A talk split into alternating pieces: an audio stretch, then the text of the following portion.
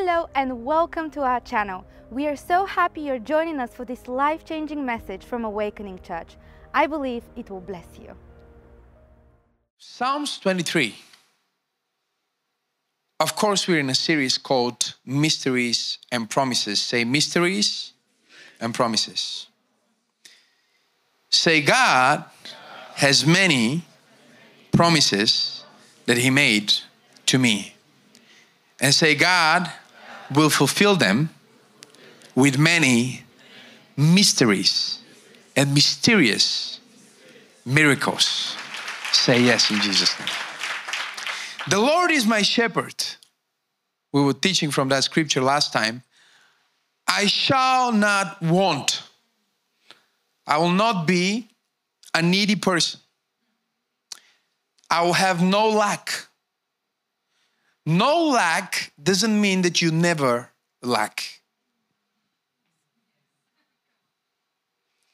Obviously, we're part of a world and a system that goes in cycles, say cycles. And a careful analysis of the text from which I'm teaching you today will show you that this passage of scripture actually is taking a herd of sheep on a journey with a shepherd. And most theologians believe that this is a journey that would take one year. Say it's a cycle. So you have all the different seasons in the life of a sheep within these few verses. It gives you the winter, say winter. It gives you spring, say spring. It also gives you the summer, say summer. And then the fall, say fall. You know, when you're in the fall towards winter, you're going back to the house of the Lord forever. Are you here today? So life works in cycles, say cycles. But the good news is that wherever you are in the cycle of life, He's there with you. It says, The Lord is, is my shepherd, I shall not stay in lack. I will not lack.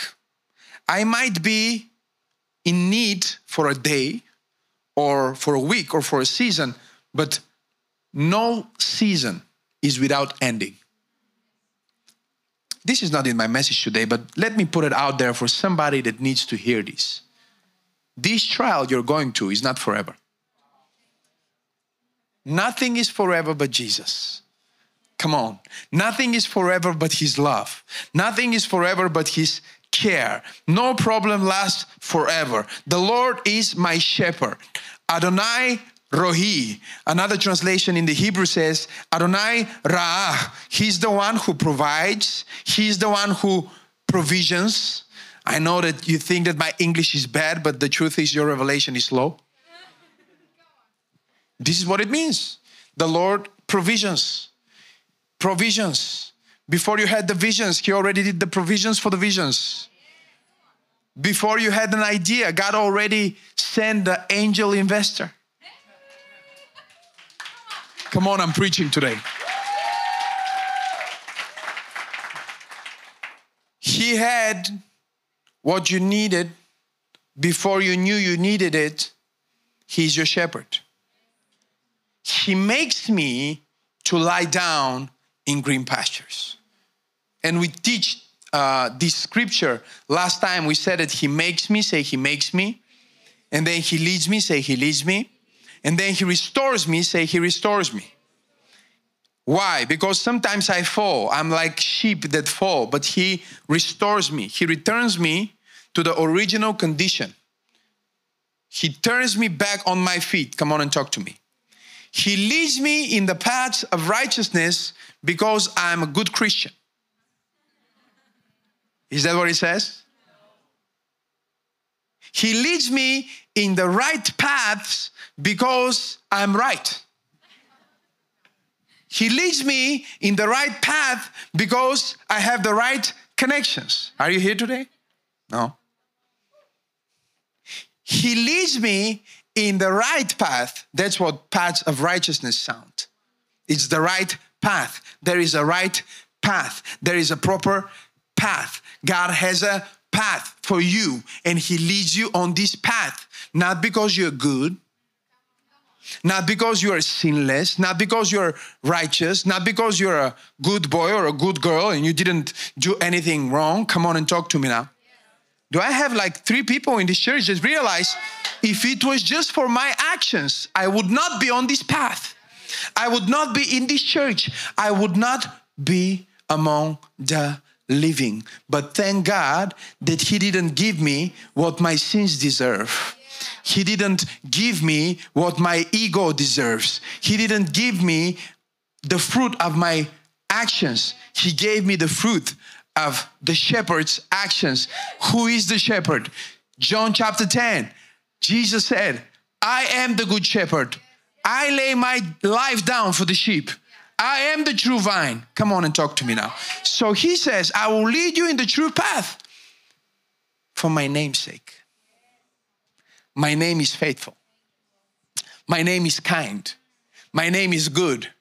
My name is the same yesterday, today, and forever. My name is Adonai Rohi. I will be your shepherd and I will lead you in the paths of righteousness. We as humans, we have the tendency of believing that it is us who did great when things are doing well, and it's somebody else's fault when things are not running well. I call this the casino mentality. You know, people in a casino, if they win, they think, I won because I'm so smart. I won because I bet on the right thing. I won because of me. But when they lose, they say, oh, this is just by chance. or it's the casino's fault. It's somebody else's fault. Isn't it amazing that we are experts in the art of self deception? that we can really deceive ourselves that we are the ones that made it in life. Talk to me now. You have even Christians who sometimes forget that it, if it wasn't for the goodness of God, come on and preach back to me. If it wasn't for the mercy of God, if it wasn't for the grace of God, if it wasn't for God who was on your side, you would have lost much more than the battle. You would have lost yourself. But He kept you, He was with you. We as humans, we have a tendency of thinking like, this is me, this is my path, this is the right path. And we always think that our current path is the right path, but the previous paths were the wrong paths. So now we're on the right path. But the other thing, you know, we changed. So we finally found ourselves, but we never find ourselves. It's like Johnny. When, when Johnny is four, and you ask Johnny, what's your dream for life? He will say, I want to drive a tractor. I don't know of a four year old whose dream doesn't involve driving a car. But by the time you turn 15, you realize it's not the best job in the world to be an Uber driver.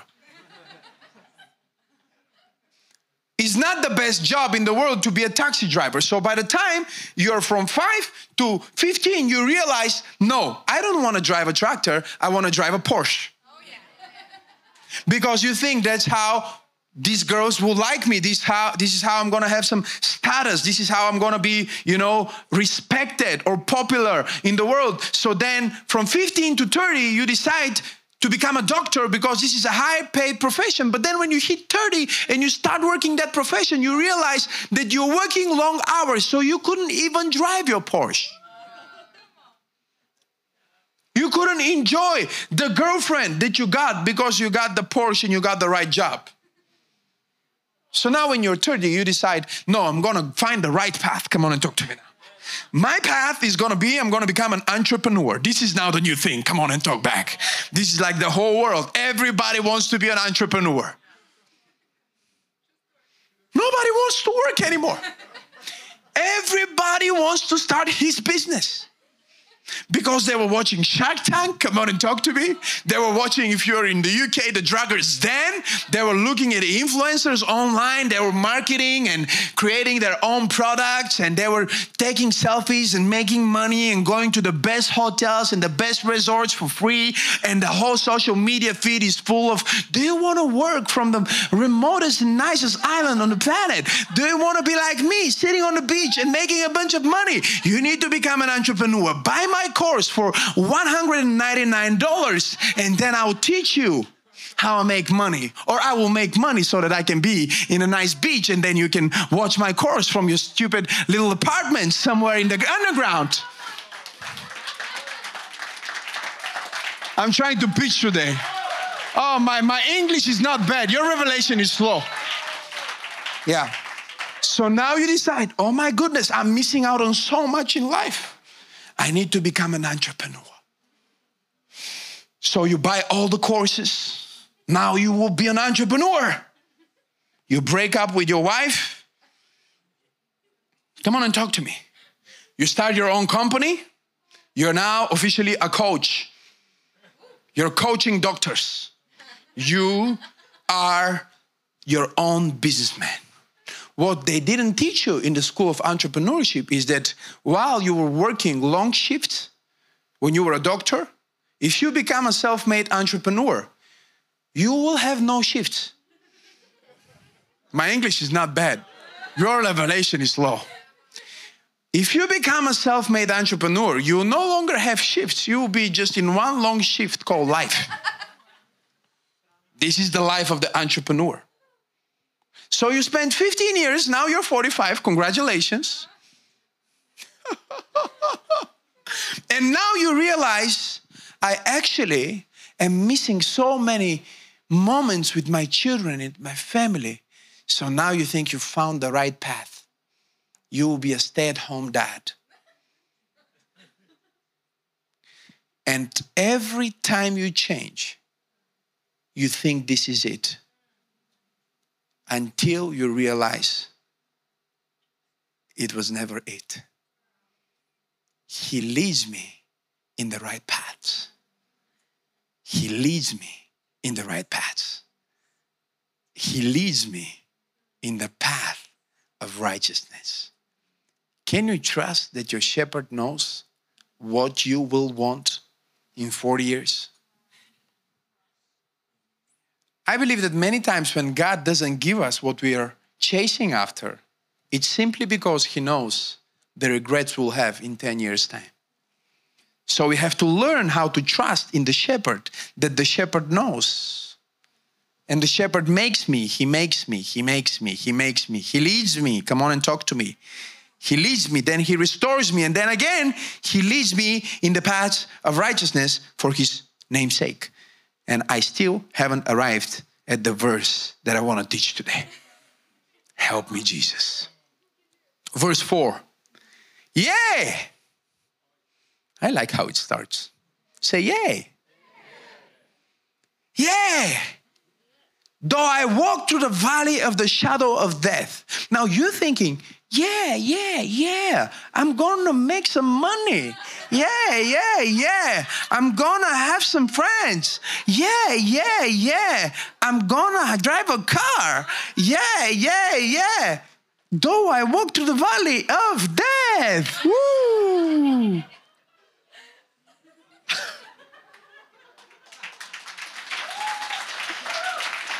You're reading, yeah, you're thinking, Wow, it's going to be amazing. Well, welcome to the valley of the shadow of death.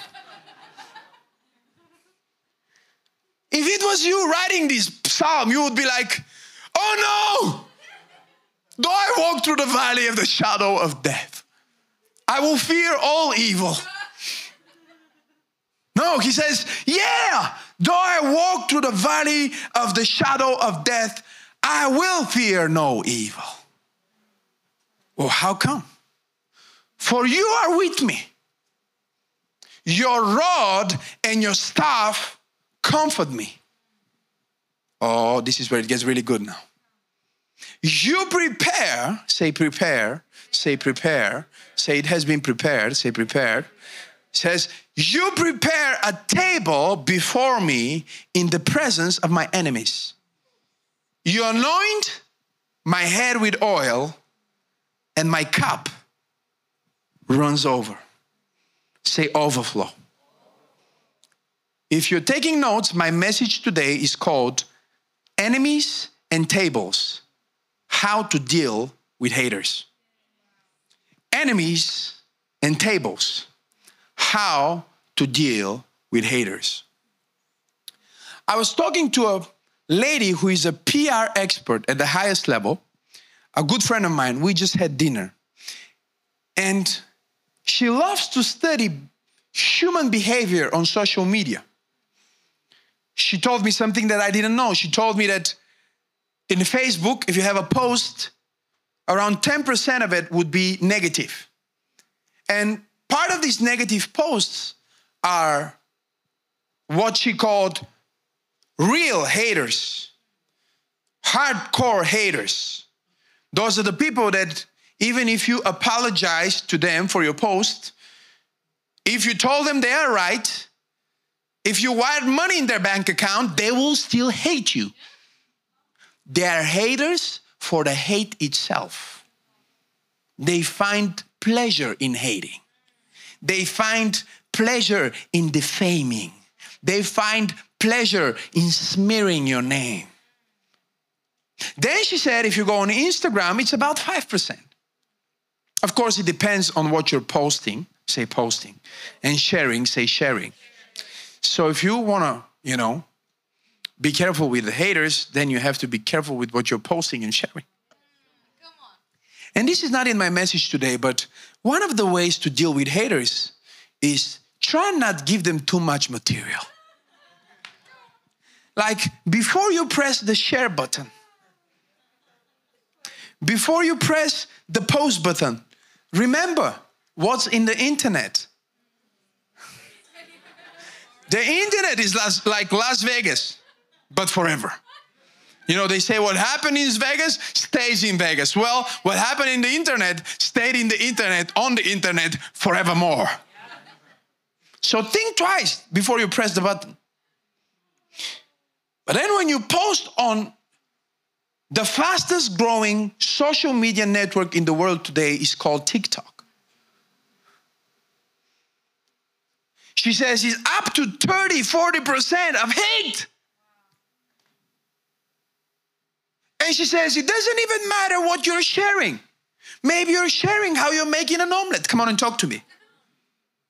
There will be at least 10% of people telling you you're a horrible omelet maker. I said, Are you serious? She said, Yes. Imagine me cooking for my husband, and then somebody is writing a negative comment on the video and says, You will never become pregnant. You're cursed. Haters. And today, social media allows haters a privilege that no other time in human history allowed them. Because if you were hating somebody, if you wanted to be opinionate on anything, you had to stand with your face and your name and attack. Today, you can hide behind a keyboard. Come on. You can hide behind a screen. You can hide behind a picture of something that looks very nice or not so nice, but it's not your face. And attack. So I said, What do you do? Well, she says, I study them, I talk to them.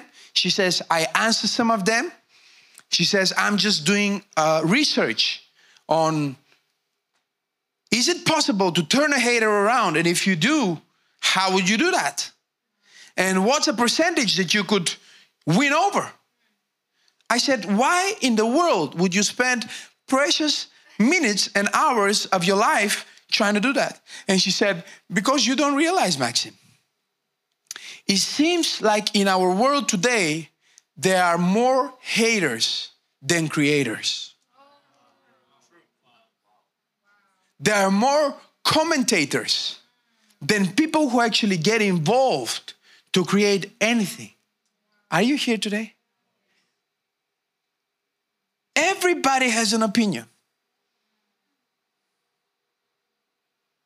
You look at a conflict in the Middle East, everybody's post. I have friends posting every day on Israel. I'm sick of it. Are you here today?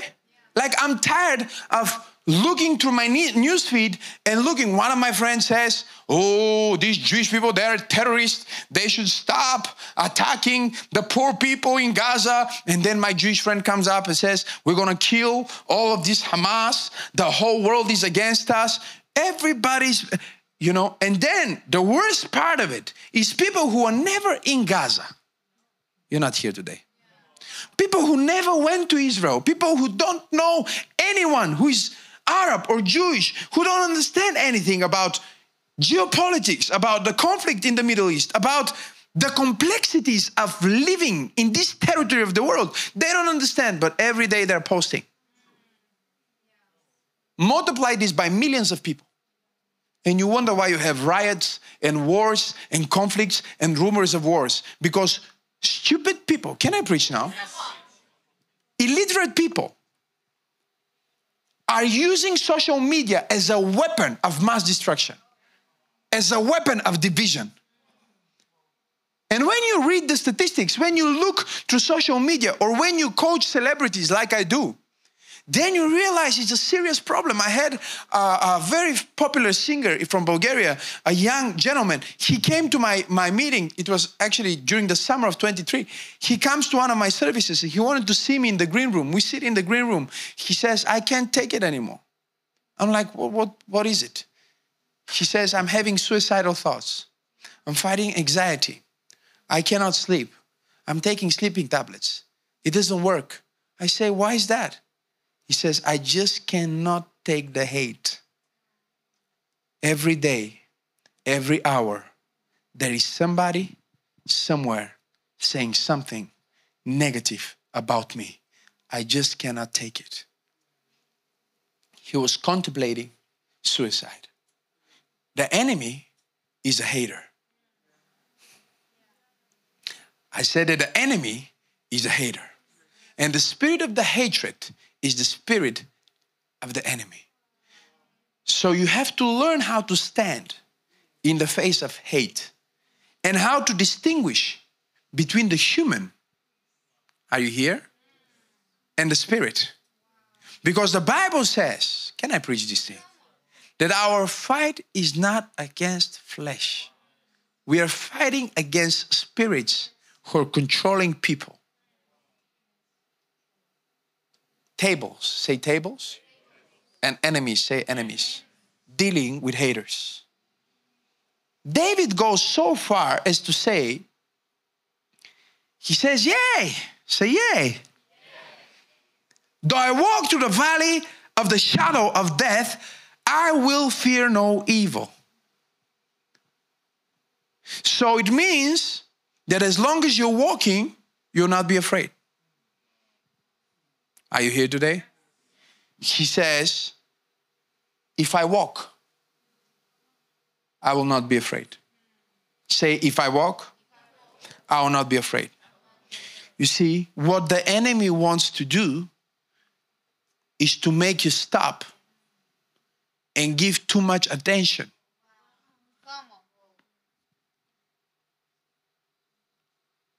Where attention goes, energy flows. The enemy wants to stop you in the valley because he knows something that I came to preach today. No valley is forever. I'm going to say it again for those of you watching online because people here in the church, they're still, you know, trying to understand my English, which is not bad. It's just that their revelation is slow. There is no valley without an end. Even the longest valley on planet Earth, eventually, look at me. I said, eventually, look at me. I said, eventually, look at me. You see, what Satan is trying to do in your life is he's trying to distract you so that you stop your walking and you start listening you start looking at the negative stuff. Talk to me. you start listening to the negative people. You know, the valley is full of predators.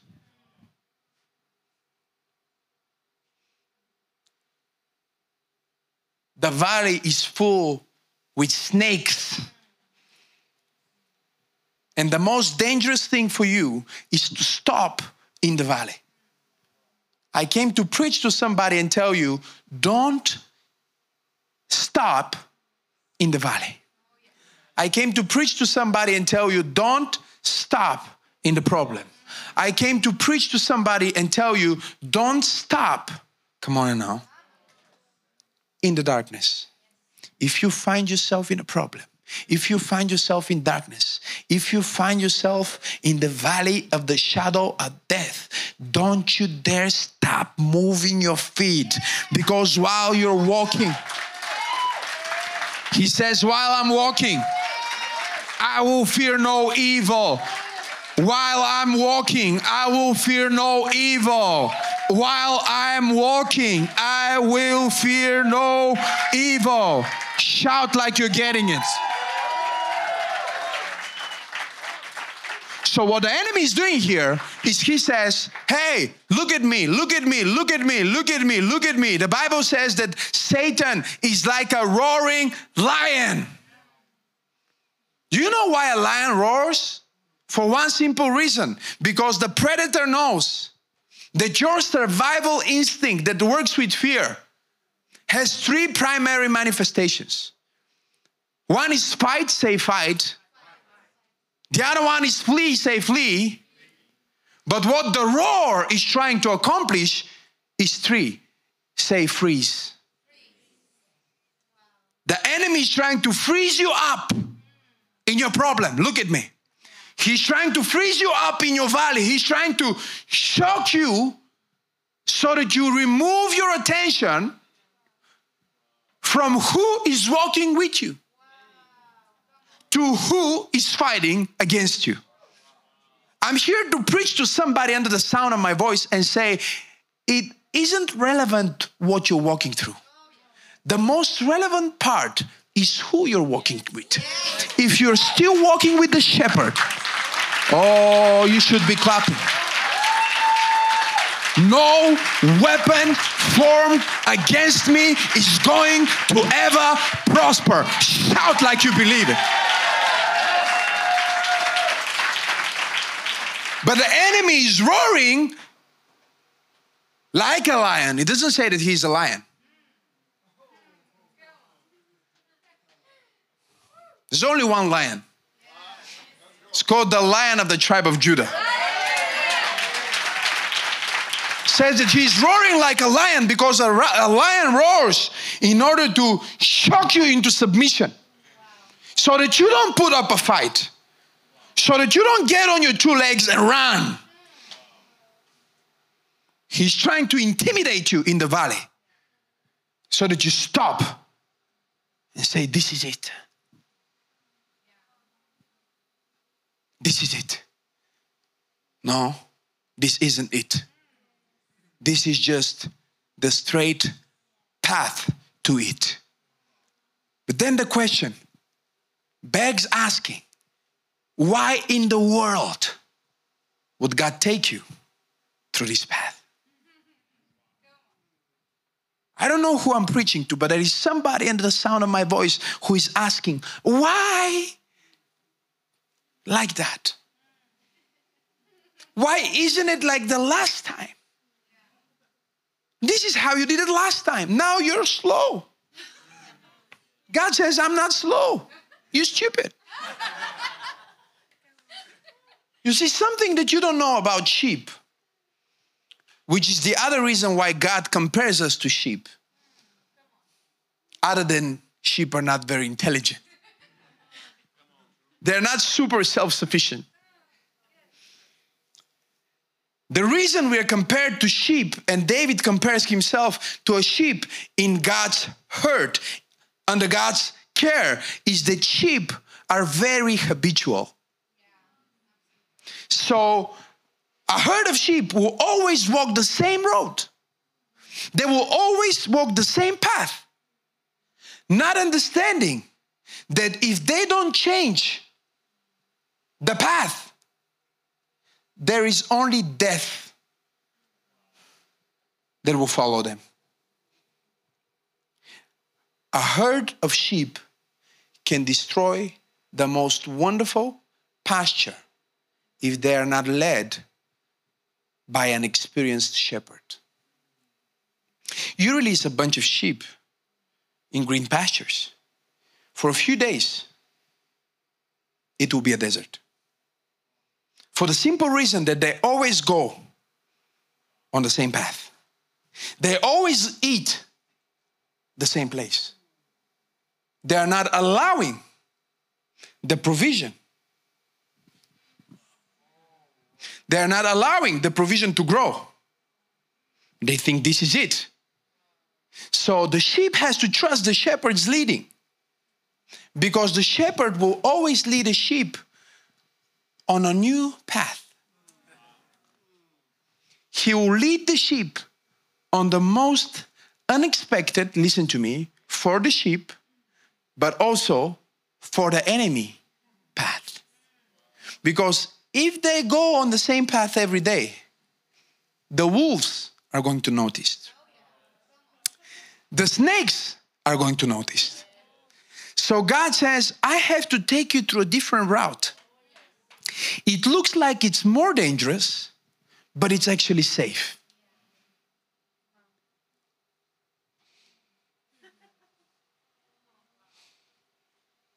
Have you ever felt like God led you through danger? Have you ever felt like God is not coming through in the way you expected it? Because if you, in your stupid self, expected that God will move in exactly this way, guess what? The enemy was already there waiting for you. So God says, while the enemy is waiting for you in your comfort zone, I'm going to be leading you through the valley. I have prepared, I have set a table in the end of the valley. You know, there what they call mesa, a table. Those are high places that come right after valleys that are very green and fresh.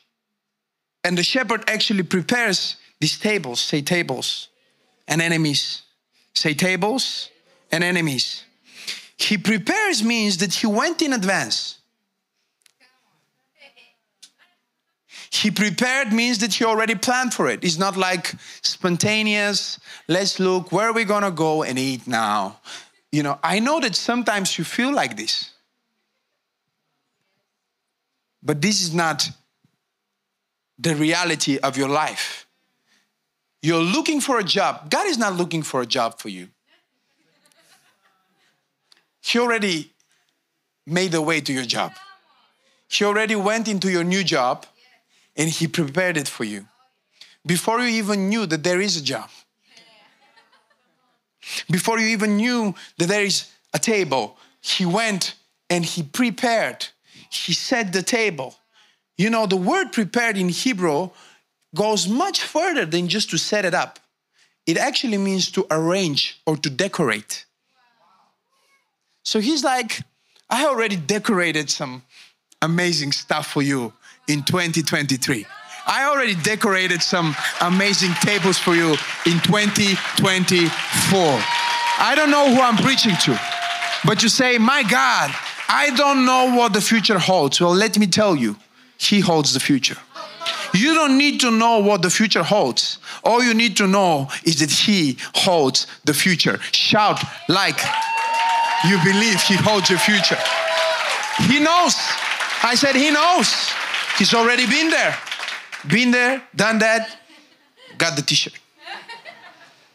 So he went in advance, but the reason that the shepherd goes in advance to prepare this table is because usually there are plants that are extremely poisonous to sheep. And for some reason, sheep love eating these poisonous plants. It sounds like you. That girl is poison, but you really like her. That friend is toxic, but you really love it. That talking behind someone's back, come on and talk to me now. Oh, my English is not bad. Your revelation is slow. It's poison, but you enjoy. So the shepherd has to go and remove things from your future in advance. So by the time she breaks up with you and you're crying for her, God says, I removed her. She would have poisoned your potential. By the time you say, Oh, he was my best friend, look at me, he was my best friend. God says, I had to remove him because he was going to poison your potential. Poisonous relationships, come on. Poisonous practices, talk to me now. Poisonous habits, come on and talk to me now. Poisonous food, literally. He says, I'm removing the poison from the table I'm preparing a table that is free of poison. And he says, Your rod and your staff, they comfort me. You know, they used to preach in a church that I grew up in that the stick was for the sheep. You know, if the sheep went astray, then the shepherd would hit hit the you know the sheep on the back and then they kind of get in line so the whole idea of uh, of this preacher uh, who was teaching was that god was correcting us with this stick what he didn't understand is that the stick is not for the sheep, it's for the predators. Because when he goes to prepare the table, there will be some snakes. So he has to kill the snake before you go there. There might be some wolves. Can I preach this? So he has to chase out the wolves before you go there. I'm trying to preach to somebody under the sound of my voice and say, the stick is not for you the stick is for the enemy. God will not hit you with his stick. God will hit the enemy with his stick. Clap like you believe you have a good shepherd.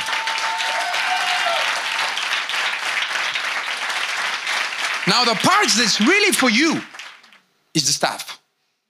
Because the staff is like a hook. Since sheep don't like to drink from still water, he will make you Go and lie on green pastures beside what? Still water. But sheep don't like still water. Sheep like running water. Again, it's like you. You want things to happen fast.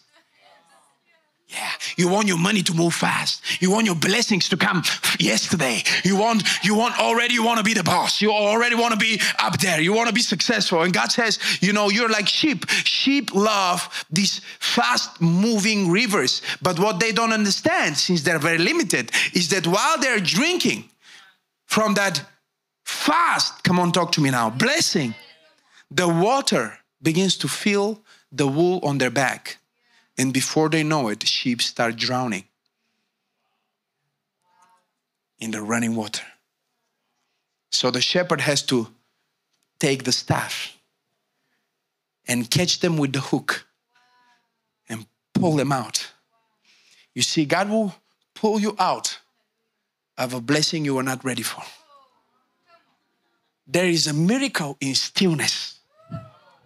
There is a blessing in stillness. God says, I know that you think you could go faster, but you can only go that much. Let me take you step by step. Because the enemy wants to drown you, and I want to bless you. The enemy wants to kill you, and I want to give you life. The enemy wants for you to have only one victory and then be finished. But I want to give you victory after victory, battle after battle until you win the whole war. Shout and clap like you believe what I'm teaching you.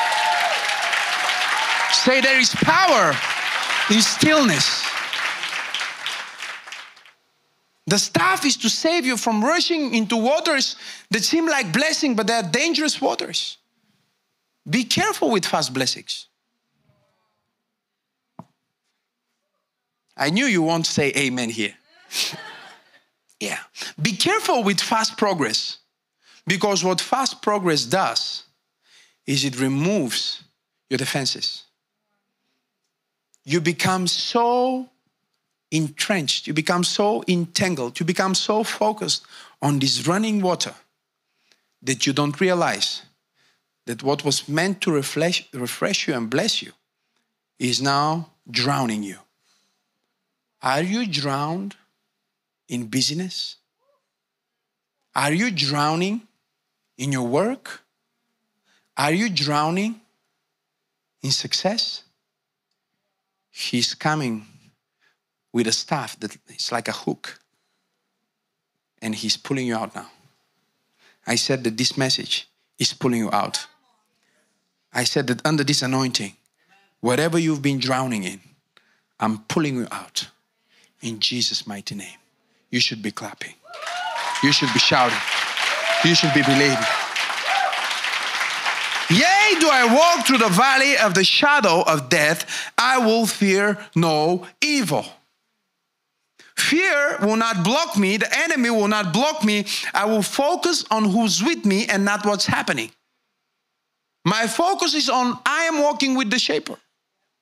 My focus is on not just how I'm walking. Are you here? But also on who I'm walking with. Is is not about the location. If you ever loved anybody, you know this. It's not about the location. You could be in the most wonderful place and in the most terrible place. But when your eyes, when your eyes lock with the person you love, you forget about your surrounding. It feels like you're in heaven. I feel like God is telling you, look at me. I'm with you. Look at me. I'm walking with you. Don't stop. I know he's roaring. Don't, don't even listen. Don't even bother listening. Don't even bother answering that stupid comment. Just walk. Look at me. Walk with me. Walk with me because I've prepared something for you. I know you can't see it now, but I already prepared it. I know you don't know where it is, but I know I'm, I'm leading you there. Don't, don't you dare worry about going through the valley of the shadow of death. I just hit you with my shadow. Did you feel anything? I just pushed you with my shadow. Did you feel anything? A shadow means only one thing there is light on the other side.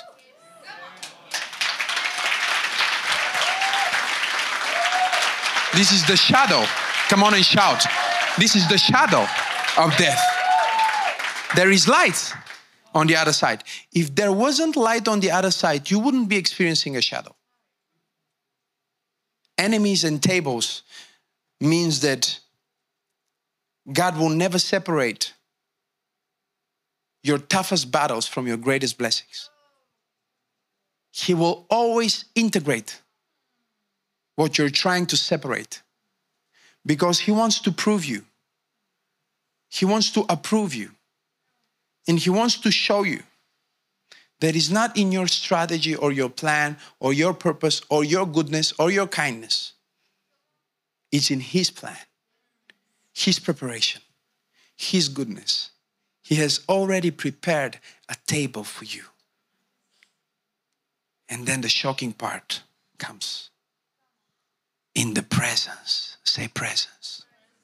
You are now thinking in the presence of the Lord. He says, in the presence of your enemies. I came to preach to somebody under the sound of my voice and say, if you see a lot of enemies, you should be looking for the tables.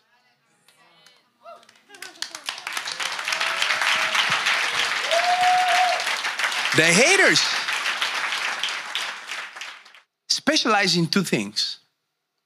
Number one, the haters specialize in telling you what they would do if they were you.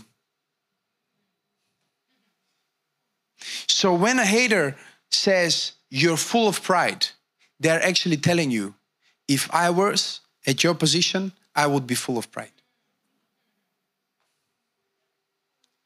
If a hater is telling you, oh, you're only doing this for the money, he's actually telling you, if I was at your level, I would be doing it for the money. Anything a hater is telling you reveals more about themselves than about yourself. My English is not bad, your revelation is low.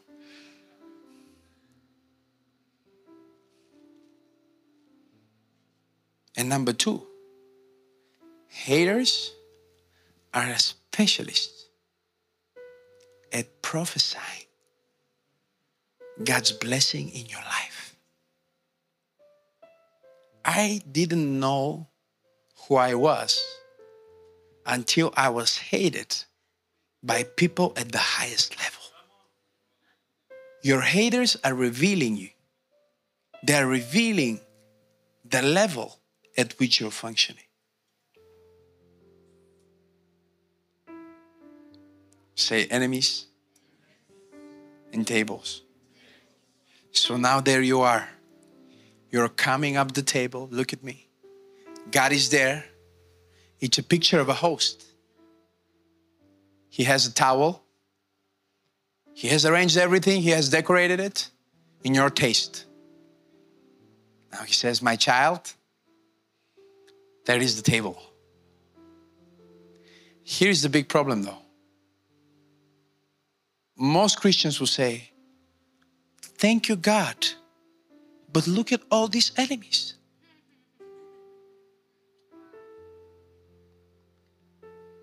They don't understand that God will never bless you in the secret. You will pray in secret, He will bless you in the open. You will give in secret, He will give you in the open. Because when God is blessing you, He wants everybody that ever put you down, everybody that ever criticized you, everybody that ever said you will never make it, He wants them all to see the blessing that He is pouring on your head.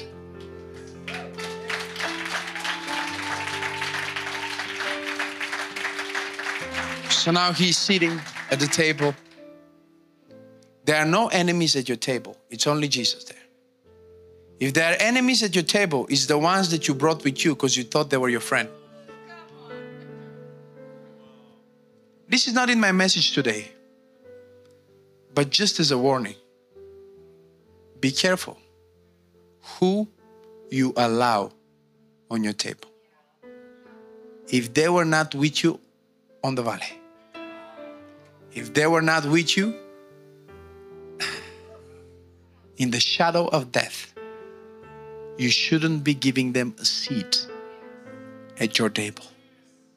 So he says, He prepares a table in the presence of my enemies. This word in English, in the presence of, of my enemies, is confusing the reader because that's not what the Hebrew says.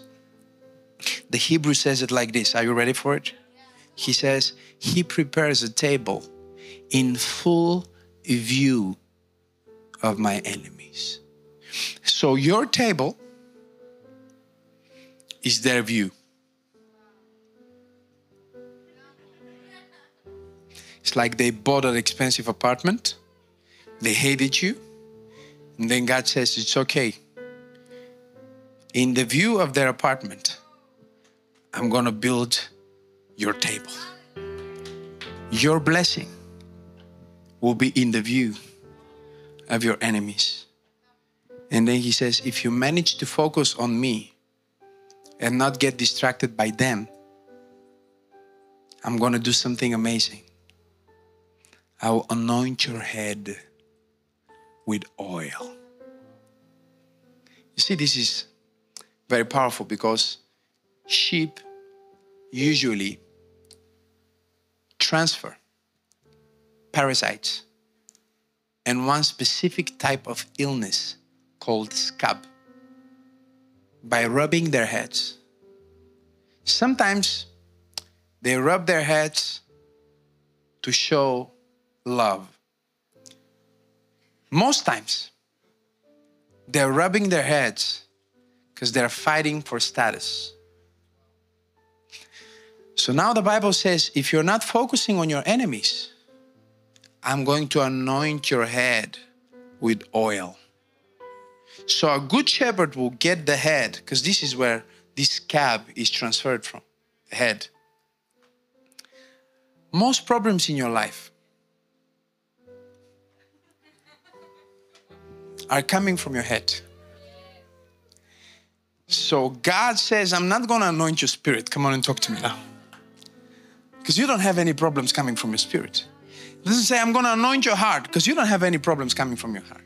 He says, I'm going to anoint your stupid head so that you stop hitting your head with your brothers, so that you stop fighting for status. So he anoints your head, and look, that's amazing. One thing that anointing does is it protects you from this illness that kills sheep. The number one illness that kills sheep is called scab, and it comes from the head, from rubbing their heads. Then, number two, this anointing will stop all the parasites that are trying to live in your head, all the bugs that are bugging you. God says, I'm, I'm going to anoint you so much that the things that used to bug you will bug you no longer. The haters that used to bug you, come on, they will bug you no longer. The enemies that used to bug you, shout a little bit, they will bug you no longer. It gets powerful. Then, when you have conflict, because sheep, you know, they're usually very good, but they fight against each other. It's like Christians. It's like you and your wife. You're from the same team. But every now and then, your wife is trying to be more of a, you know, head of the house. A man said once, the last word in our home is always mine as a man of the house. And they asked him, What's the word? He says, Yes, honey. So you're rubbing heads with your children, you're rubbing heads with your brothers. You almost never rub your head against the enemy. You always rub your head against people who are supposed to be your partners. So you're rubbing your head with this person, that person, your girlfriend, your wife, your husband, whatever, friends, people from church. You're rubbing your heads and you're transferring demons, parasites. So he says, I'm going to put so much anointing on your head and this is what shepherds do. They anoint the head of sheep so many times that their forehead becomes oily. So much so that when they try to hit each other's heads, they just slip like this. They try a few times. Look at me. Oh, I'm angry with you.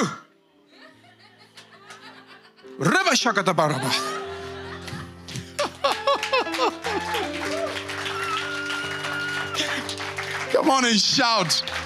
Come on and clap. It's not that there isn't any conflict, it's just that the anointing becomes the solution. Solution. The solution. The anointing becomes the solution, the oily solution that makes, look at me, problems, they just slip. Conflict, it just slips. Fights, it just slips you go into peace, you go into blessings. I'm about to finish. Are you ready for it? Then he says, My cup is full. Is that what he says? No. It's like it doesn't make any sense. Do I have some water? So this is a full cup, right? It's very full. It's actually more than full. So you come at his banquet table. He's like, I anointed you, I prepared a table. Are you focusing on me? Like, yes. But there, you see these people watching from their windows? From their windows? From their windows? All of them are seeing this. God is like, yeah, I know, but focus now, focus. I've prepared a table, focus. None of them have a seat. They're just watching, talking, commenting. They have no power over you. Okay, so if you focus now, I anointed your head. Now I'm going to give you something to drink. You're like, yeah, thank you, that's enough. No, no, just focus. But God, God, you're, God, you're messing things up. Yeah, yeah, yeah, yeah, just focus on this. Focus on this. Let me bless you. Let me bless this table. Let this water is flowing.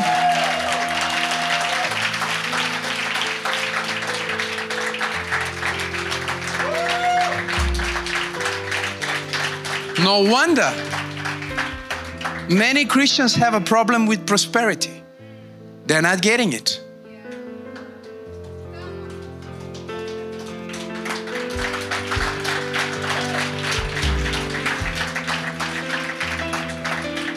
If you have the mentality of most Christians, you'll be like, oh, he made a mess. Everything is wet. You couldn't even drink from that glass. Like, what's the point of it? There's only one point. God says, I'm not just gonna bless you, I'm gonna bless everybody around you. I'm gonna make it so. Everywhere you go, you leave a mark. You wanna drink? Like, you think you think this was it? Give me the next bottle. You think this was it? I have more. You think you think that I stop? No, I'll continue. You want some more? No, God, please stop. Uh, I'm gonna prophesy this to somebody today. Before the end of this year, you're gonna be like, please, Father, stop. It's too much. Too much, Papa. Too much blessing. Too much favor. Too many miracles. What do I do with all this money? Shout like you believe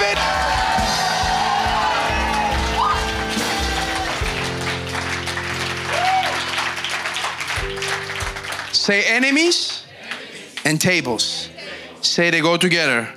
Say my enemies are showing me that there are tables ahead of me. Say the tables are in view of all my previous enemies. Say I'm anointed. My head is anointed. I'm not sick. I don't have any parasites. I'm transferring oil.